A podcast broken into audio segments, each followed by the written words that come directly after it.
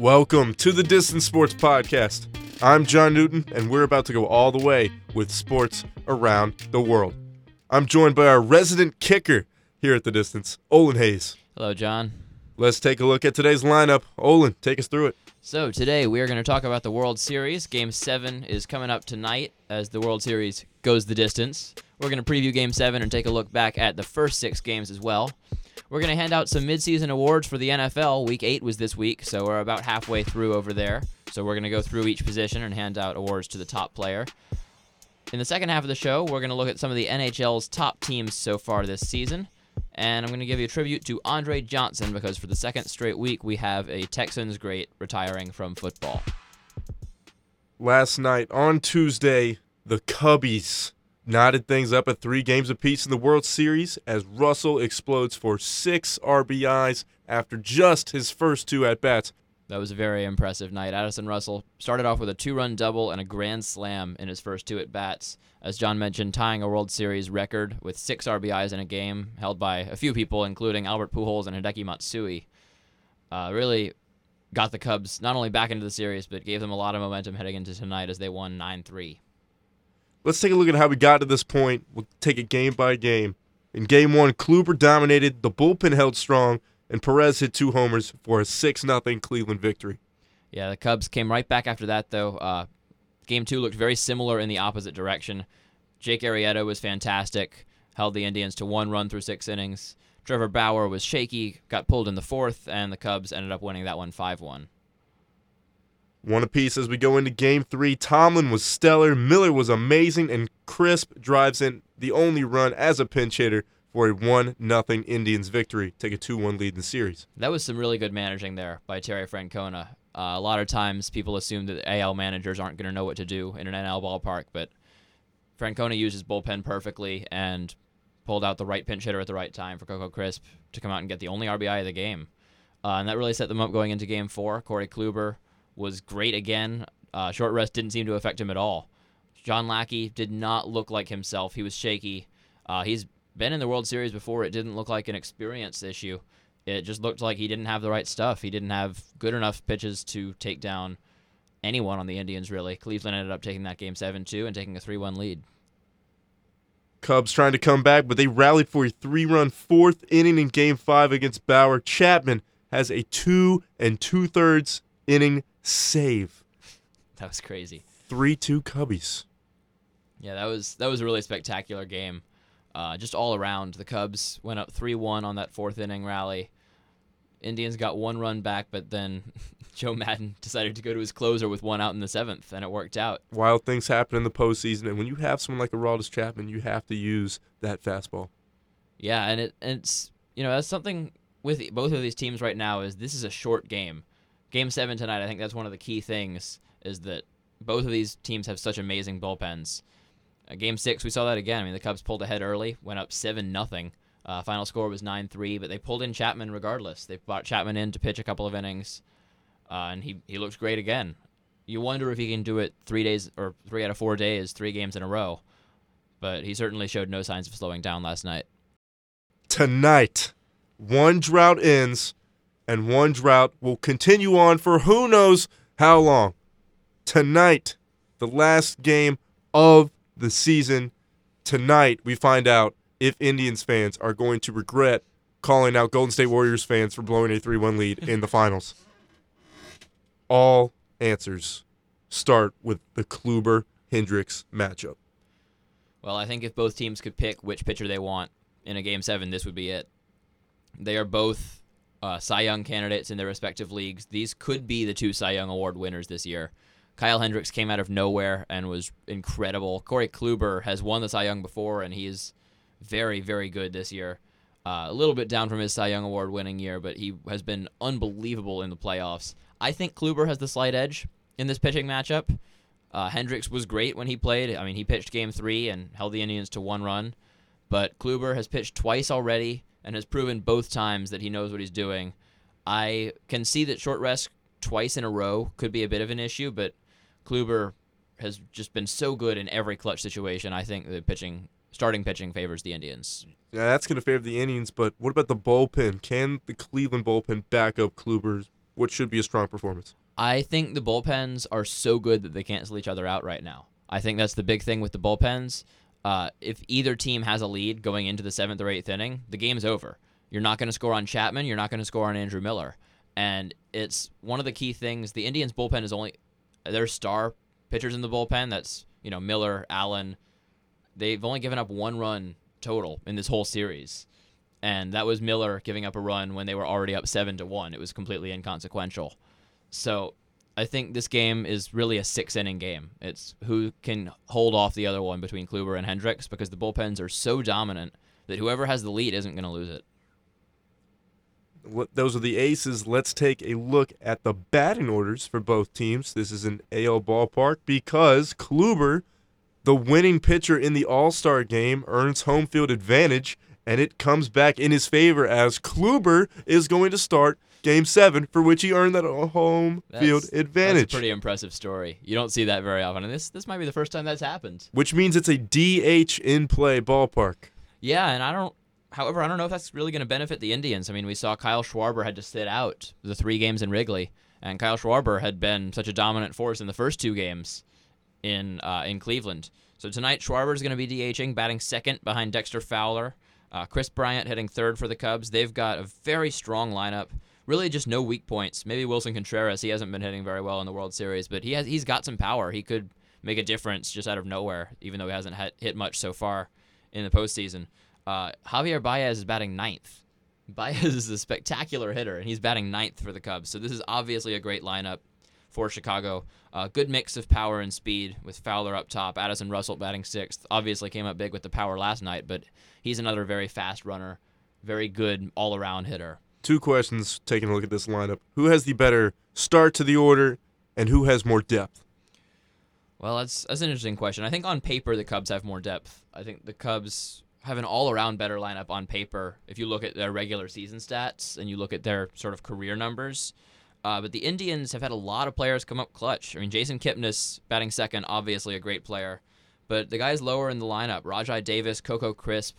When we talked about Crisp had that clutch pinch hit in Game Three. Um, he's you know a veteran. He's been around a long time. Hit really well in the postseason. Roberto Perez is batting ninth for Cleveland. Coming into this series, you wouldn't have picked him as an X factor at all. I mean, he was a defensive specialist who's there because he's a good defensive catcher. But he hit two home runs in Game One, so there's no reason to believe he can't just do that again. Uh, this this Cleveland lineup is so unexpected. I think that's the best word to describe them.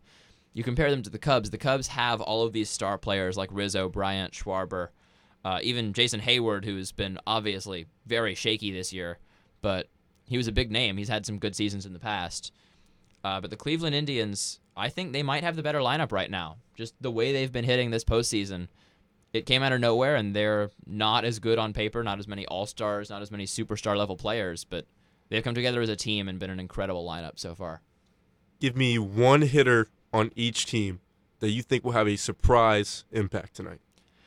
Well, I don't think. I guess Zobrist is not a surprise to anyone at this point, but still, my pick for the Cubs would be Ben Zobrist. He's such a consistent hitter. Their best hitter percentage wise, you know, batting average, on base percentage, whatever stat you want to look at, he's their best in the postseason.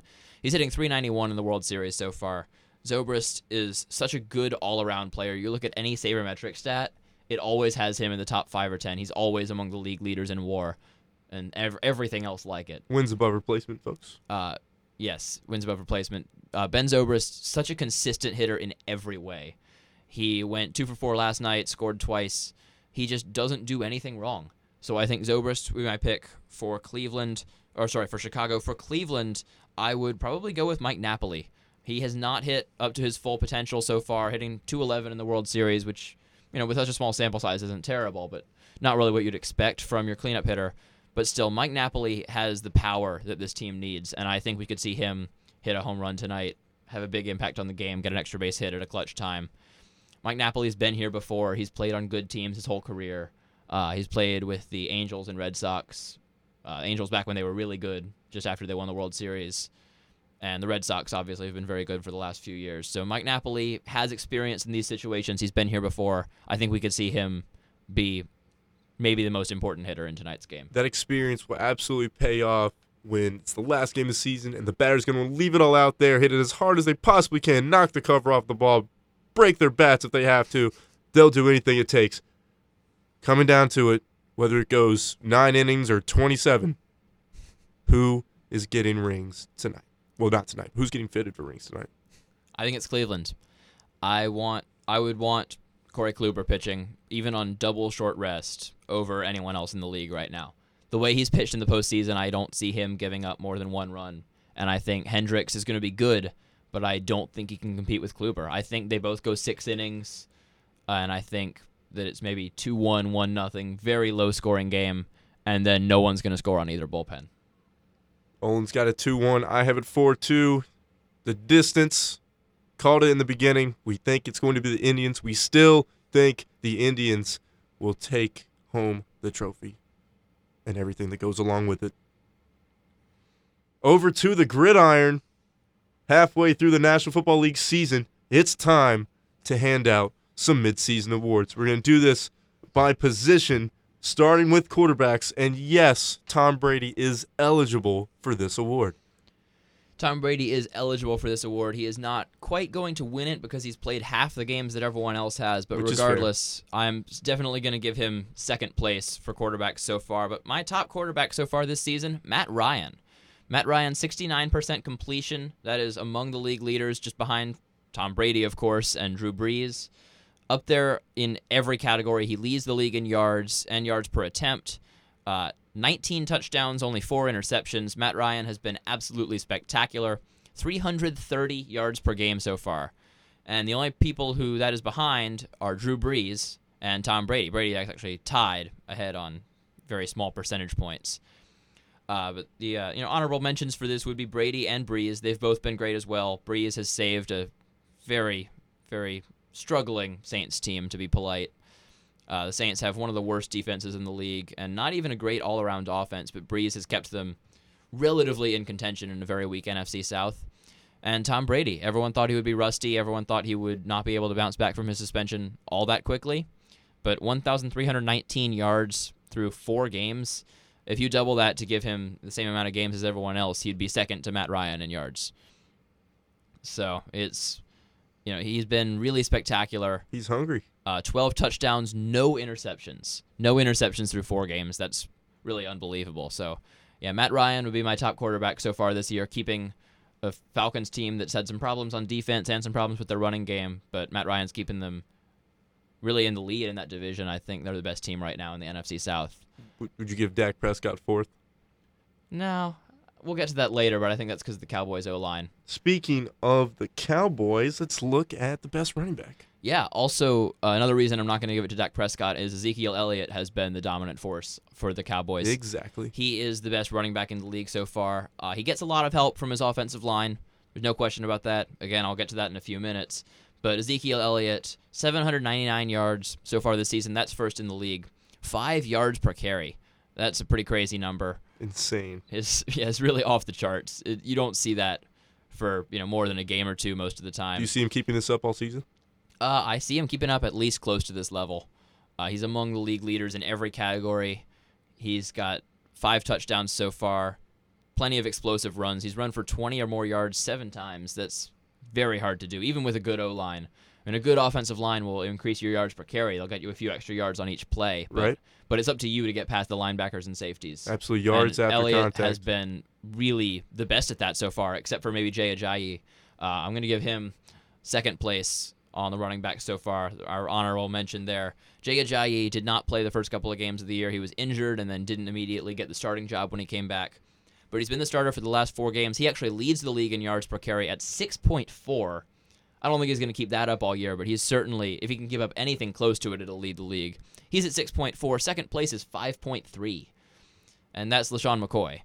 But McCoy hasn't been quite as consistent overall, and he's fumbled a couple of times. But Jay Ajayi has been very good for the Dolphins. He, uh, he's a second-year player out of Boise State.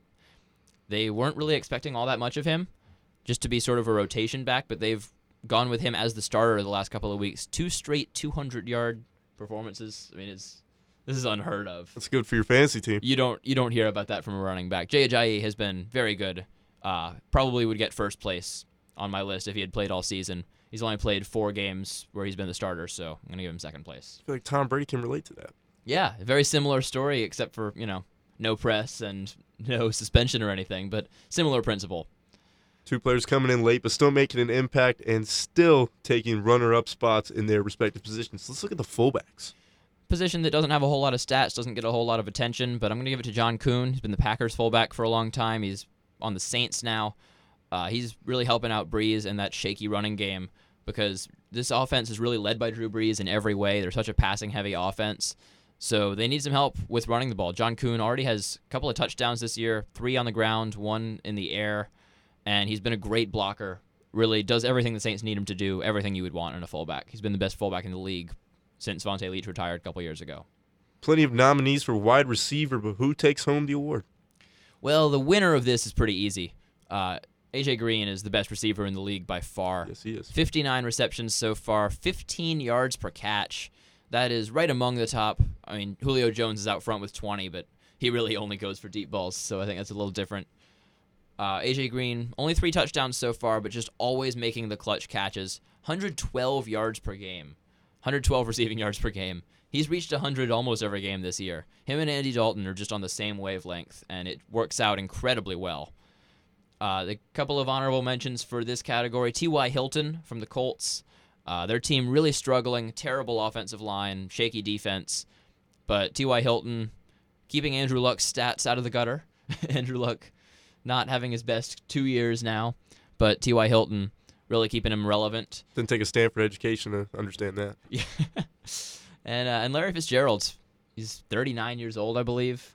Just keeps going and going and going. We got the Energizer Bunny out there in Arizona. Late in his career, and still makes Olin's podium for wide receivers. Absolutely.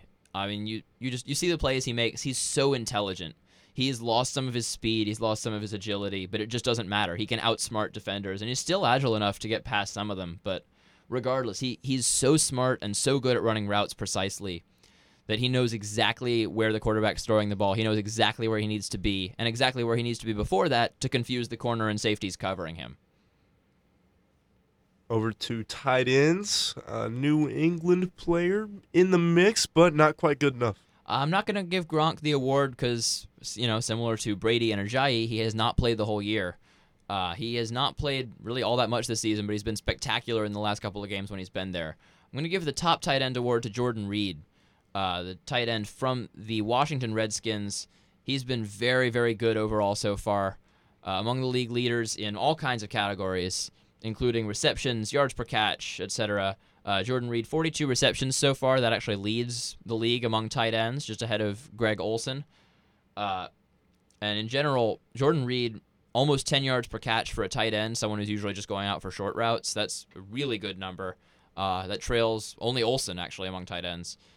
And Jordan Reed, also three touchdowns so far. Been a really big part of that offense for Washington. They're a team that's been a little shaky so far, but Jordan Reed's been the star for the offense so far. Uh, honorable mentions for tight end, obviously Gronk. He's the best tight end in the league when he's healthy, and there's no question about that. Much better than Jordan Reed, much better than anyone else, but just hasn't been healthy enough to get an award so far. And the other one, Greg Olsen. He's keeping this Panthers offense from being completely terrible. They've had a lot of issues so far. Don't know what's going on with the Panthers, but Greg Olsen, uh, 15 yards per catch as a tight end, 15 and a half to be exact A couple of touchdowns, a 78 yard reception a few weeks ago. These are just stats you don't see from a tight end, so I'm very impressed by him so far. Which team has the best offensive line? Yeah, instead of uh, going by each position or going by a couple of specific offensive linemen, I'm just going to give it to the Cowboys. Uh, I was going through thinking of which individual players to give this award to, and it was just going to be a bunch of Cowboys anyway. So Cowboys O line of Tyron Smith, Ronald Leary, Travis Frederick, Zack Martin, and Doug Free. They have all been amazing so far. They are consistently among the best offensive linemen in the league. Doug Free had some trouble a couple of years ago, getting called for holding and false starts all the time. He's really smoothed that out, and he's become one of the better right tackles in the league. Zack Martin might be the best guard in the league right now. I think he, ever since he came out of Notre Dame a couple years ago, he has been if not the best, very close to the best offensive lineman in the entire NFL. Travis Frederick, probably the top center in the NFL right now. this is an offensive line with a couple of stars. I think Frederick and Martin are the top two offensive linemen in the entire league, and they have no weak points. Tyron Smith and Ronald Leary on the blind side for Dak have been really, really good.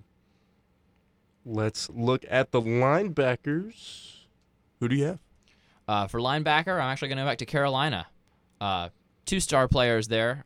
On offense, they've got Olsen, and on defense, Luke Kuechly. Uh, Kuechly among the league leaders in every category 74 tackles, 52 solo tackles, also four passes defended, and an interception. Luke Kuechly does it all. He can cover, he can stop the run, he can really play coverage well enough to prevent some passing options. You see this with corners uh, like Richard Sherman sometimes. You see teams just not throw at him. You used to see this back when Nnamdi Asomugha was at his peak. That they affect the game not even by getting interceptions, but just by playing such good defense that their man is never open. Kuechly is the first linebacker I've ever seen do that consistently, guarding tight ends or guarding running backs out of the backfield. He just shuts them down to the point where no one even throws to them. Uh, honorable mentions for linebacker. I'm going to go with Zach Brown, uh, keeping Buffalo's defense solid. He leads the league in tackles at 87, well ahead of Kuechly's 74. Uh, doesn't play pass defense as well. Uh, that's why I'm giving Kuechly the award. He Kuechly really does it all. But Zach Brown has been the best run stopper so far. Also has three sacks. Uh, and Benardrick McKinney from Houston. That's a strong defense, even with J.J. Watt's health in question. Benardrick McKinney has kept Houston's defense really stingent. 73 tackles, uh, three sacks as well. A couple of passes defended. He does play the coverage game pretty well. In addition, best defensive lineman. Uh, this has been Khalil Mack basically since he got into the league. Khalil Mack for Oakland has been just amazing so far. Uh, he ever since he got drafted, he's been the top defensive lineman at any position, any specific position. Uh, he's got five sacks so far this year, 39 tackles as well, forced a fumble and he's he can do it all. He stops the run, he stops the pass, he pressures every single play. He never lets up. He's out there pretty much every down. Uh, the one honorable mention I'm going to give for this position is Cliff Avril. Uh, for Seattle, he's got seven and a half sacks. That leads defensive lineman. He doesn't play the run game quite as well. Uh, that's why I'm giving Mack the award. Mack really does it all for a lineman, but Cliff Avril, the best pass rusher in the league right now. Who's the best cornerback in the NFL? I was not expecting this before the season, but right now it is Aqib Talib. Um, the longtime Patriot, longtime couple other things. He's bounced around a little. Now he is in Denver and he is spectacular. Three interceptions, 11 passes defended. That's tied for first in the league. And just in general, he does not have any weaknesses so far. 20 total tackles as well. He comes up and plays the run sometimes as a nickelback or something like that. And he, he really plays the corner position so well. He's shut down a lot of the top receivers this year. Four honorable mentions.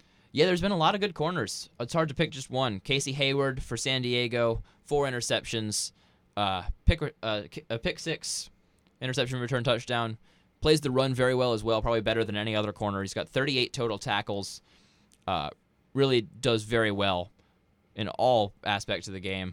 Uh, Malcolm Butler, ever since that interception in the Super Bowl, he's taken off and been one of the best corners in the league. That's it's a pretty, pretty good confidence boost. Yeah, biggest interception maybe in NFL history.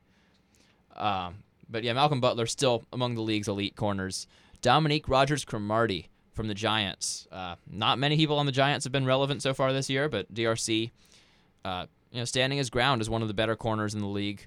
Very good in pass coverage. Nine passes defended, just two interceptions, but he is one really one of those players, as I was talking about with Kuechly, who he shuts down a receiver to such a degree sometimes that you just don't even see them get the ball. And same with Richard Sherman. Can't leave him off the list. You know, as vocal as he is and as crazy as he is, sometimes and as smart as he is. Yeah, I mean, you can forget that he really is that good. He does have the play to back up all of the stuff he talks about. He is still one of the league's elite corners, and I think he's one of the top five in the NFL right now. Best safety.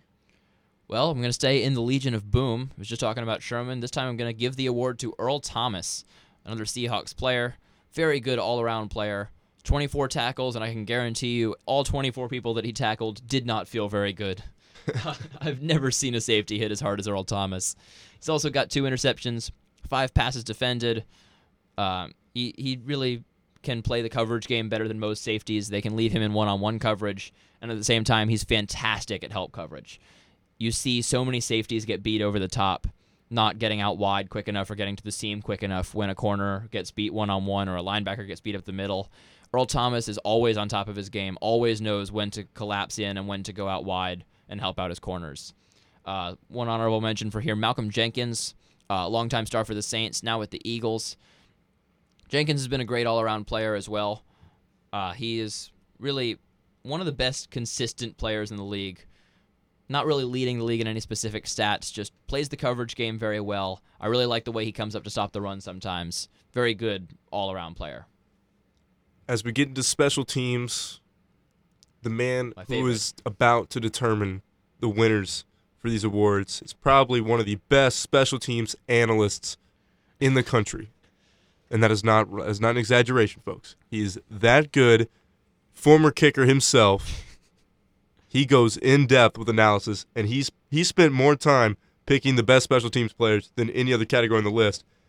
But he has two kickers that are inseparable and thus co-champions of best kicker. I did not even tell John that I spent more time on this than anything else, but yet he is absolutely right. Uh, regardless, my two winners are Adam Vinatieri for the Colts and Justin Tucker for the Ravens. They're both 18 for 18. They're both perfect on extra points. Their stats look basically identical. If you have to pick one, Vinatieri has kicked more extra points, so that would give him the edge technically, but Still 100%. it doesn't really matter. You Neither of them are going to miss an extra point. Can't Justin fault Tucker, someone for being perfect. Justin Tucker doesn't miss extra points. Vinatieri doesn't miss extra points. These are the two best kickers in the league by far. If you'd asked me before the season, I would have put, uh, you know, the Patriots, Stephen Gostkowski up there, but he's had a bit of a shaky year. Missed a couple of extra points, which is very unlike him. Broke his streak of 400 something. Well, they row, have gotten harder which was an NFL record. Yes, they have, but it hasn't Much affected harder. Tucker. Tucker, I don't believe, has ever missed an extra point. Not since his first season in the league, which was well before they moved him back. Uh, but Tucker, you know, seven of seven from 40 plus, from 40 to 49, 11 of 11 from 40 plus yards. Same for Vinatieri. I mean, these two have nearly limitless range. Tucker's career long is 61 uh, in a game winner against the Steelers a couple years ago, which is still one of my favorite moments in recent NFL history. Uh, and Adam Vinatieri, of course, has some of the greatest field goals of all time. I would say the greatest with the uh, kick in the blizzard to beat the Raiders in the playoffs. Also, two Super Bowl game winners. Can't forget about that. Uh, You do have a worthy bronze medalist. yes, uh, Greg Zuerlein is also perfect. Uh, I'm not giving him the award because he is only 10 for 10, whereas the other two I mentioned are 18 for 18. But Zuerlein has also not missed. Also has great range. Uh, two of two from 50 plus, 12 of 12 on extra points. Uh, Greg Zuerlein, they call him the leg in St. Louis or in LA now.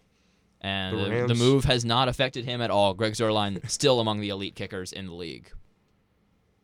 So we'll say he's potentially eligible for the end of season award. Definitely. Now, now to punters, who there's not as many top players in the, in the highest echelon for you. Well, I don't think anyone gives a whole lot of love to all the punters out there, but I'm going to give a special shout out to the award winner here, Marquette King. He is not only the best punter in the league right now, he's also the best fake punter in the league.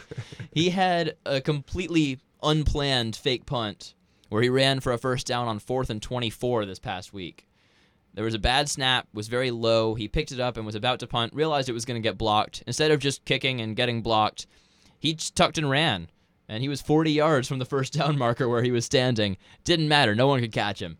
Spectacular athlete and also the best punter in the league. Amazing yards per rush there. Yeah, exactly. He's, I believe, 26 or 27 yards per carry now for Marquette King, averaging 49 yards per punt, 19 punts inside the 20. That's second in the league to Johnny Hekker. Uh, Marquette King has emerged out of nowhere as the game's best punter right now. A 72 yard punt in Baltimore. He did the Ray Lewis dance after that. That was fun. Deservedly so. Absolutely.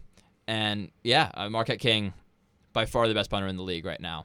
Uh, the one runner up I'm going to name here, Shane Lechler, the former Oakland punter and the longtime best punter in the league. He's in Houston now, 48.4 yards per kick, 15 of them inside the 20, only one touchback.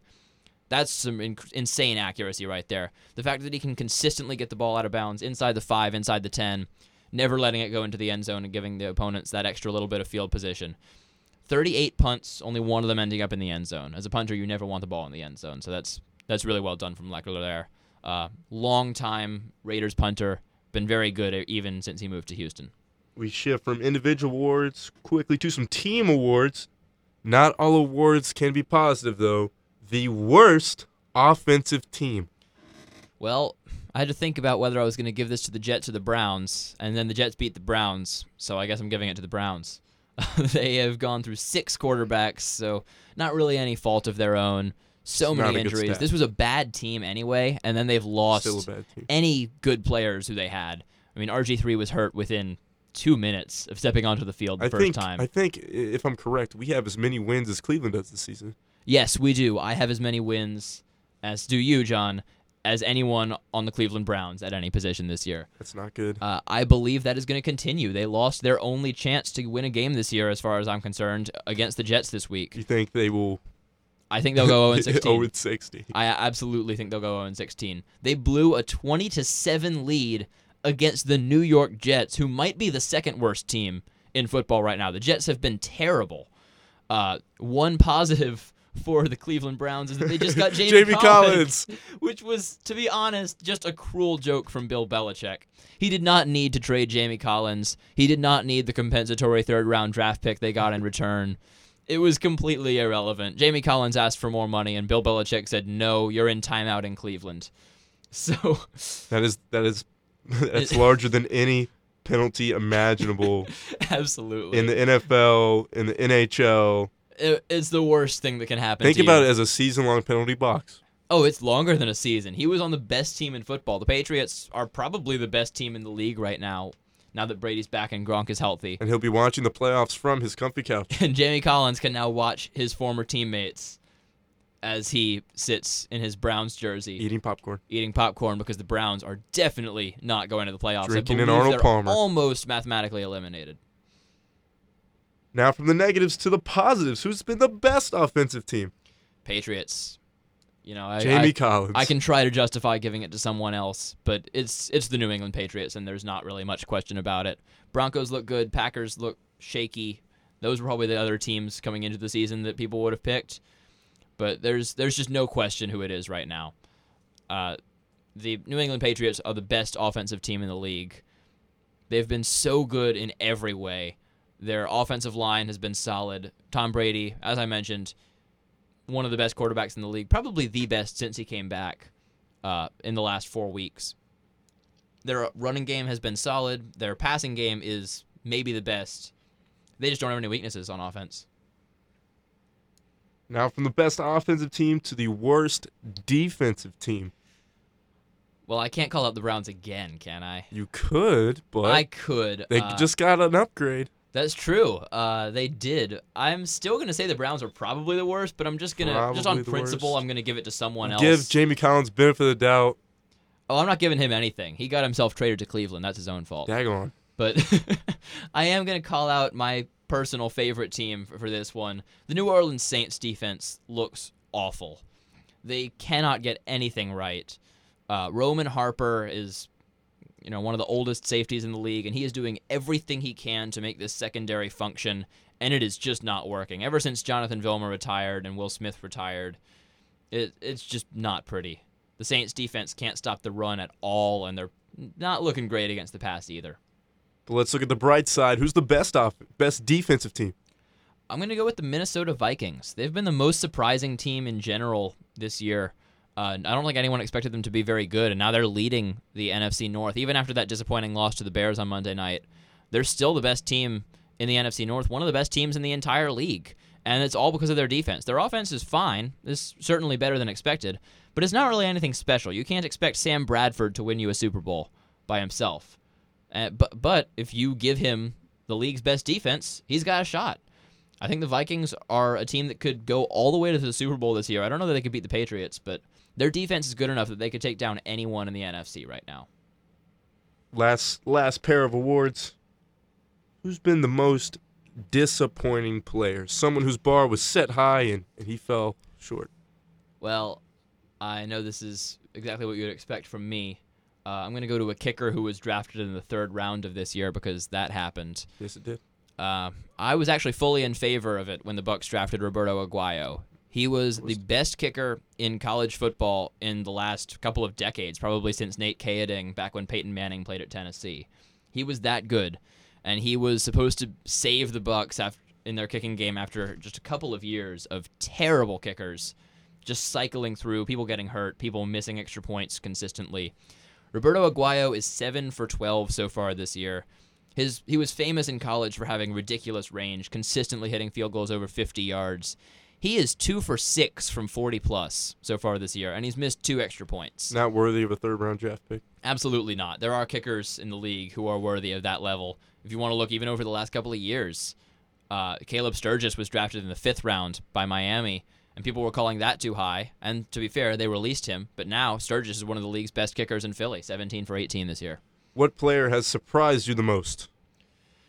Well, pretty much the entire Minnesota Vikings. But to pick one specific player, I'd go with Sam Bradford. For one, he is healthy. That's a big surprise. But in addition to that, Sam Bradford has been a great quarterback so far this season. He's not the best. He's not an elite quarterback, but he's above average, and he has taken a team that had very low expectations, according to most people, and he's brought them to be maybe the best team in the NFC. That wraps up our NFL midseason awards. We're going to take a break, but when we come back, Paul Ross will join us to discuss some of the NHL's standout teams early on in this season. Don't go anywhere.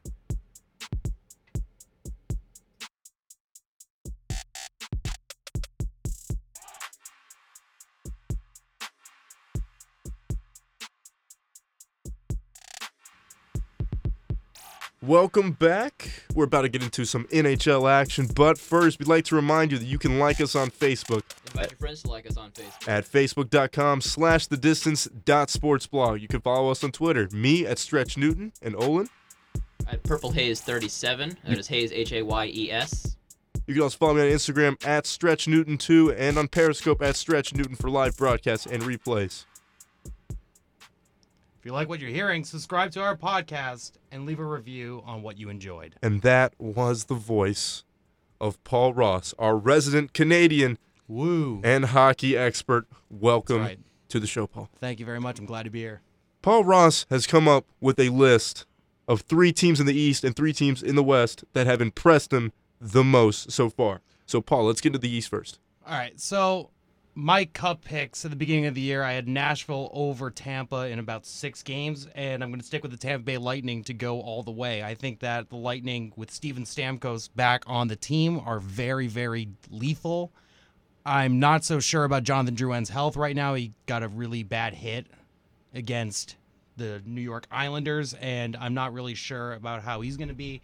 But the Lightning are very impressive, and even with their goaltending situation with Ben Bishop and Andre Vasilevskiy, not really sure who the number one goalie is. They're going to be really, really good, and they're going to be tough in the playoffs if healthy. And for another team in the East, I would go with the New York Rangers. I mean, never really been a fan of the Rangers. I don't really like the way that they play, but Well, There- is. well, that's that's true. But I think that they're very good offensively this year. Jimmy Vesey, former Hobey Baker winner, is a very, very, very good contributor on this team. He's a good addition, and I feel as though they're young. They're they're kind of in the midst of a rebuild, similar to the Bruins, where they haven't fully taken down the team, but they are incorporating young players. But unlike the Bruins, are actually playing really well. And I feel as though if they make the playoffs, if they continue playing the way that they are right now, they'll compete for a cup. And finally, my last team, the East. How can you how can you leave out the Washington Capitals? I mean, the Capitals always there every year, except in the playoffs. I mean, we know what happened last year, but this year they they're steady. They're good. They have arguably the best goalie in the league. Well, right now I would think Carey Price is, but Braden Holtby's very solid. And if you think about it, Ovechkin always will contribute. May have 50 goals this year. Oshie's been playing well. They're a good team, and they will probably compete for a cup again. I think that sooner or later, that is, they're going to figure it out in the playoffs. The Caps have to do it at some point. They've got Oh, yeah. such a solid team overall. Ovechkin is maybe the league's best scorer. I would say it's pretty close between him and Stamkos. Holtby, probably the second best goalie right now. Right. Sometimes the best. I mean, he, him and Price seem to go back and forth. Right. Uh, and I, I, I, mean, can't if see you- them continuing to lose in the playoffs every single year. Right. If you think about it, though, you go and look at Montreal. They've only allowed 14 goals this year, which is ridiculous. But Washington steps it up every year, except for when it comes to the playoffs. In the regular season, they're really good. But I think one of these years, I mean, last year was their year and it didn't happen. This year, I think that because of that, they'll get it together. And if you're a hockey fan, you want to see Ovechkin try to compete for a cup. It doesn't matter if you're a Penguins fan, you want to see Ovechkin try and get the Stanley Cup. There's no question he's one of the best players in the league. Absolutely. Right. Paul, you brought up Montreal, and this team is yet to lose a game in regulation. And like you said, no one has given up fewer goals than them. Mm-hmm. They have a stellar goal differential, 17, only bettered by the Rangers. Why don't you think Montreal is ready to compete for a cup? They don't have any offense. I mean, trading away PK Subban and getting back Shea Weber, who has actually played really well for Montreal, not the smartest trade. And I think about when you've only got one real offensive weapon, and that's Max Pacioretty, but he's not really a playmaker. He scores a lot of goals, but he doesn't really pass the puck. And Radulov's okay. Galchenyuk, not really an offensive player. Plekanec's definitely a defensive player. I've also got Andrew Shaw. They're not really built for a lot of offense and firepower. But if they make the playoffs, you've got the best goalie in the league, Carey Price. I mean, he might win the Hart this year as the best player in the league, but I don't really see them really competing for a cup unless they actually make the playoffs and they have a high seed.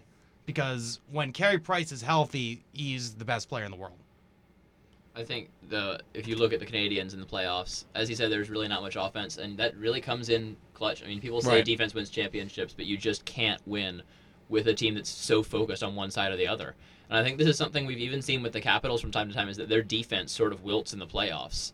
You can't just win with an offense or a defense, and I think that's why I agree that the Lightning are going to be a really scary team. They have Absolutely. everything. You really need to have a balanced team. Even if you specialize in offense or defense or in one specific area of the game, you cannot win a Stanley Cup or even make the Cup Finals without an all-around team that can do it all whenever necessary. Right, and if you, a lot of people forget that the Lightning have Victor Hedman, who's a stud on the defensive end, and he can change a game because of how big he is, but also he carries the puck through the offensive zone with ease because no one really can get him off the puck. He's similar to Brent Burns, as we saw last year in the Cup final and throughout the Western Conference playoffs.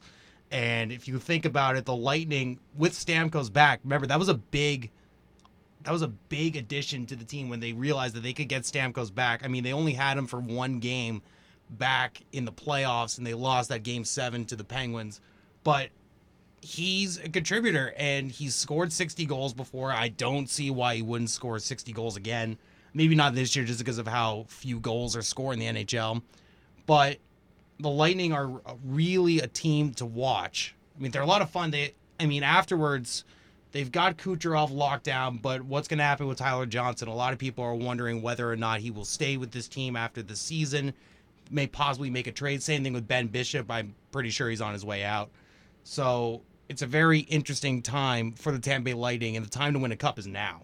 And if you look at the Tampa Bay Lightning, I mean, you, you look at the, how much they did last year. Right. That was without Stamkos. Yeah. Like you just like you look at how amazing that team was going to Game Seven so late in the playoffs. They were In the conference team. final, Yeah, too. they, they, they were one game away from the Stanley Cup Finals, and that was without Steven Stamkos on their team for the vast majority of the season Right. and for almost all of the postseason. So with him back, maybe the best goal scorer in the entire league. I think there's no question that they're the favorites right now. He's a huge addition, and he's going to make such a huge offensive impact Right. in a conference which might not have as much offensive impact, excluding the Rangers. Which is surprising. Yeah, very much so. But Paul, who? What's a middle of the pack team in the Hmm. East that you think could be a dark horse and actually make a decent run at the Cup? I think. Well, I would think that there are two teams. I think, but conventional wisdom would have me go and say the New Jersey Devils. They haven't made the playoffs since they won the cup, or they lost in the won cup the cup. final. Almost won. Excuse me. They were In close. 2012, they were close. Surprisingly, too. That Olin's was a very- favorite team. That was, a Very rag, that was a ragtag team. That was but exciting. if you think about it, New Jersey made a huge trade by getting Taylor Hall, getting rid of Adam Larsson. I'm sure as a Devils fan, you were very happy about I was extremely happy. Adam Larsson's a great defender, but just not in the stratosphere of Taylor Hall. No, Taylor Hall when healthy, can get 80 points, finish top 10 in scoring. And if you think about it, New Jersey is one of those teams that could really, if they make the playoffs with Cory Schneider and with the defensive mold they have, and they have a good coach. And I'm pretty sure New Jersey, if they make the playoffs, can make a decent run. And I think uh, the issue the last few years for New Jersey has been similar to what Paul was saying about the Canadiens. They've got they're built the same yeah. way. They've got a great defensive team without a whole lot of offense. You've got players like Zajac who are who have in, at this point in his career he's become a defensive player and they really just relied on Henrique. Mm-hmm. But this year, I mean, you've got the combination of Taylor Hall and Adam Henrique. That is terrifying on the top line. Yeah. You've got these other players like Devante Smith Pelly came over last year. I like him a no lot. expectations. Yeah. No one expected him to do anything. He scored a goal in his first four games Yeah. and was just one of the league's best players the rest of the season. So if you've got offensive players like that making contributions the entire season, I think the Devils can have a much better season this It's year. It's interesting you brought him up because a lot of teams have given up on him. Anaheim did it, Montreal did it, and he's one of those players. He was awesome when he played in junior. I remember when he was playing in junior, and he was really, really talented, and he could skate like no one else. So I think it would be very interesting to see how he will fare on this New Jersey team. So far, it's been pretty good. yeah, better than expected. Let's shift over to the West. Paul, who are the three teams in the West that have impressed you the most?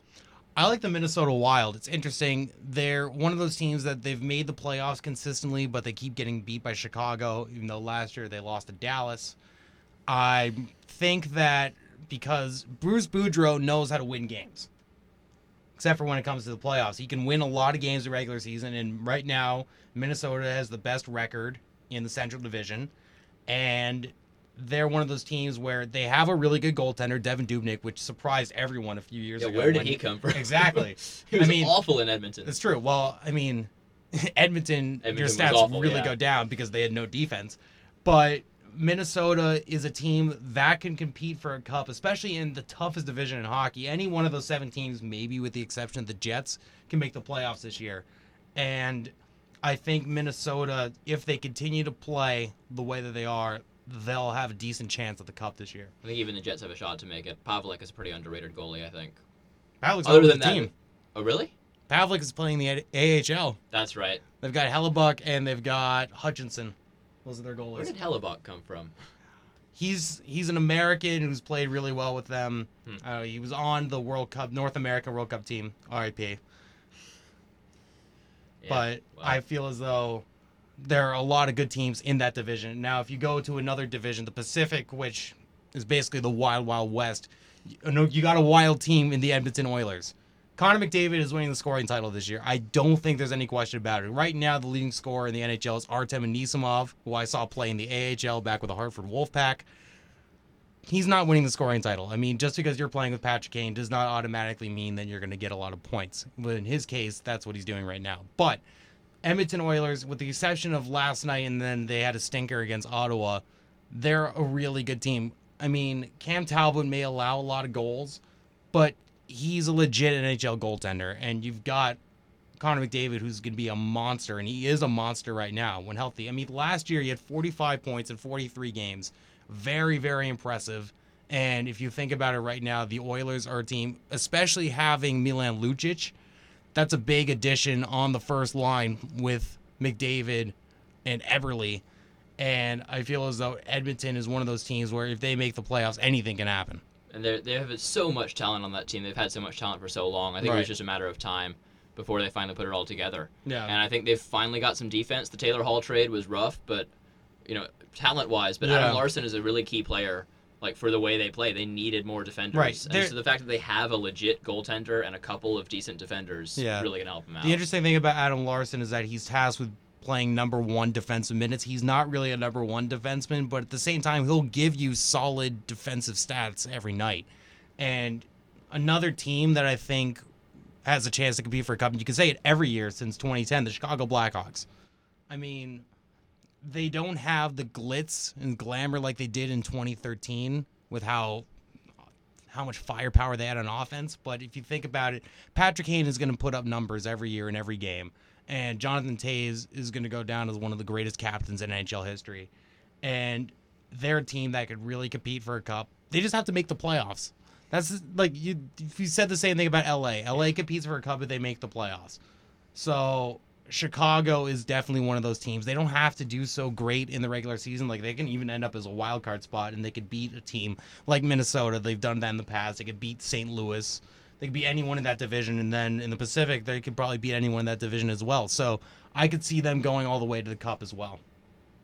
And if you think about a dark horse, a team that is outside of the playoff spot right now, but who can really make the playoffs, Nashville Predators. Bottom of the division.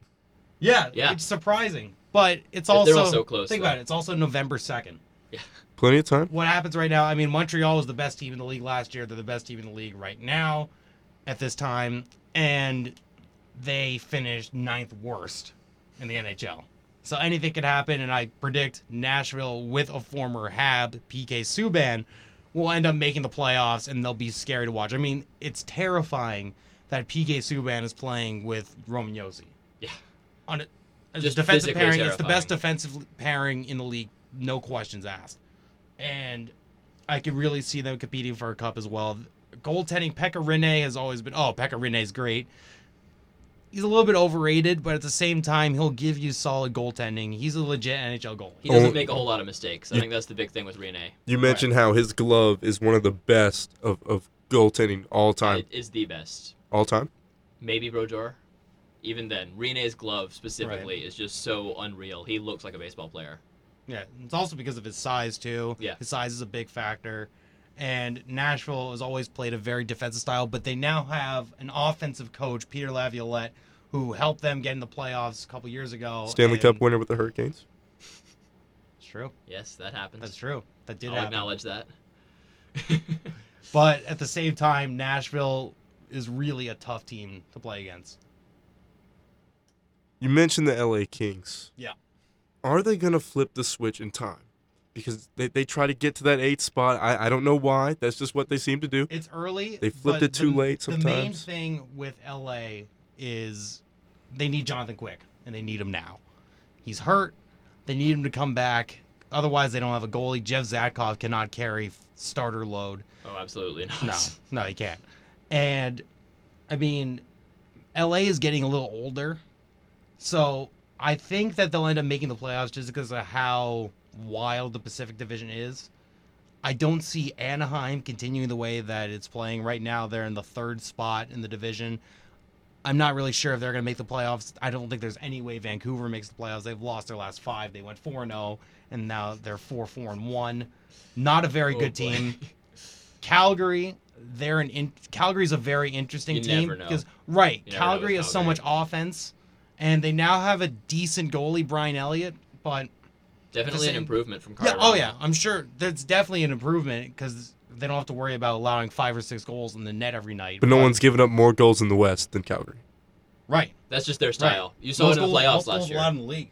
You saw it in the playoffs last year, though. Every like all of their playoff games were 7-5, 7-4, one way or the other. They would either outscore Yeah. their opponents or just get outscored, and there was never anything about defense. Defense was completely irrelevant. Right. Even though Mark Giordano was a Norris candidate every year, He's the only great good captain. defender on the team. Right. Yeah. Because Dougie Hamilton, he was lauded in Boston. Everyone loved him. It was the same thing with Tyler Seguin. Those are all Peter Chiarelli moves, who actually is the GM for rival Edmonton Oilers. Interesting how that happens. Yeah.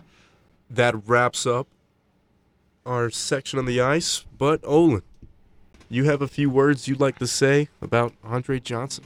Well, yeah, as I mentioned earlier, uh, our, for our second straight week, we're going to be talking about a All-Star for the Texans.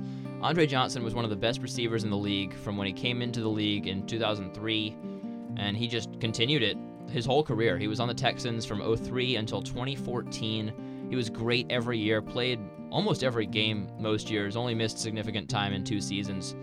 And he really just did it all. He was one of the great receivers out of the slot, out of out wide. He could he could play anywhere on the line. He played with so many different quarterbacks. I mean, it was Matt Schaub for a while. It was David Carr for a while, and none of them were really that great. Andre Johnson made them look spectacular. You'd put him in double coverage against two of the best corners and safeties or whoever was trying to guard him. It didn't even matter. He was always open. He was always making something happen. And even the last couple of years, you know, he was old, was getting older. Everyone knew he was getting older and fading, or if they thought he was fading. But he went to Indianapolis. Then this year he went to Tennessee. Didn't play that well in Tennessee this year. He's been hurt. That's why he's retiring in the first place. He's definitely, you know, at the end of his career, but even just last year in Indianapolis, played very well with a very shaky Colts team. He really leveled that team up, was a great veteran leader, in addition to a really good player.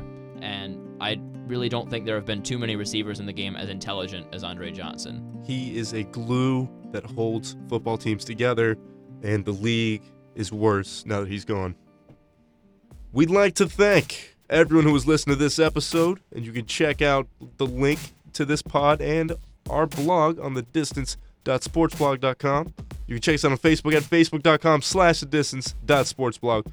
Follow each of us on Twitter at Stretch Newton. At Purple Haze 37, that's H A Y E S. And at Real Paul Ross.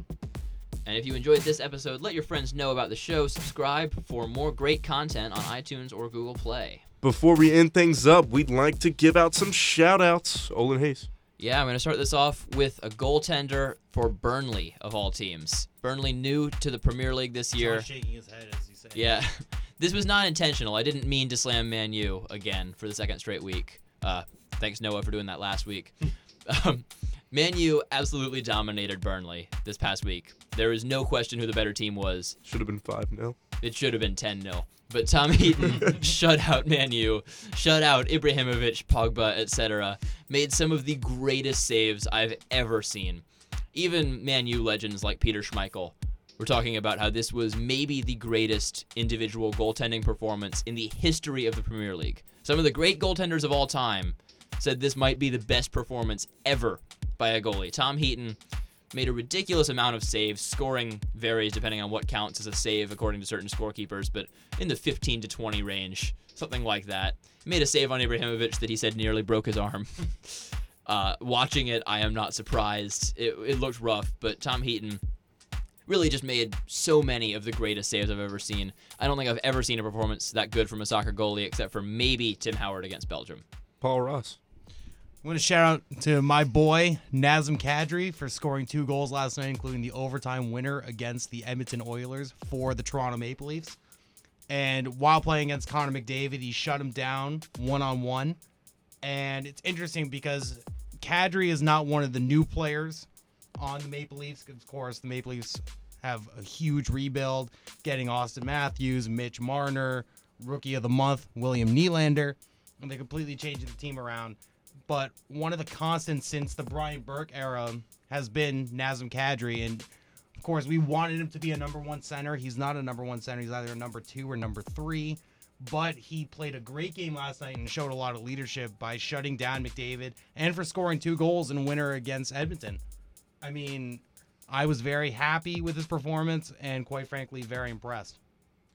My shout out goes to Anthony Davis, who may have zero wins this season, but he had 95 points in his first two games, and his efforts have not gone unnoticed by basketball folks here at the distance. Pulling down boards left and right, 32 rebounds to complement those 95 points in just those first two games alone. Sure, he didn't have a great game against the Spurs, but that's the San Antonio Spurs, and they just made him shoot fewer shots. But when he gets those touches, gets those shots, momentum starts going for him. He gets those rebounds, he makes an impact. He's had multiple blocks every single game, keeping the turnovers down and doing a lot of work at the free throw line. He needs help. He needs a lot of help. He might not get it, No. but it's been an outstanding effort from the brow to lead the Pelicans. The one brow himself. We're going the distance, but we'll come back around very soon.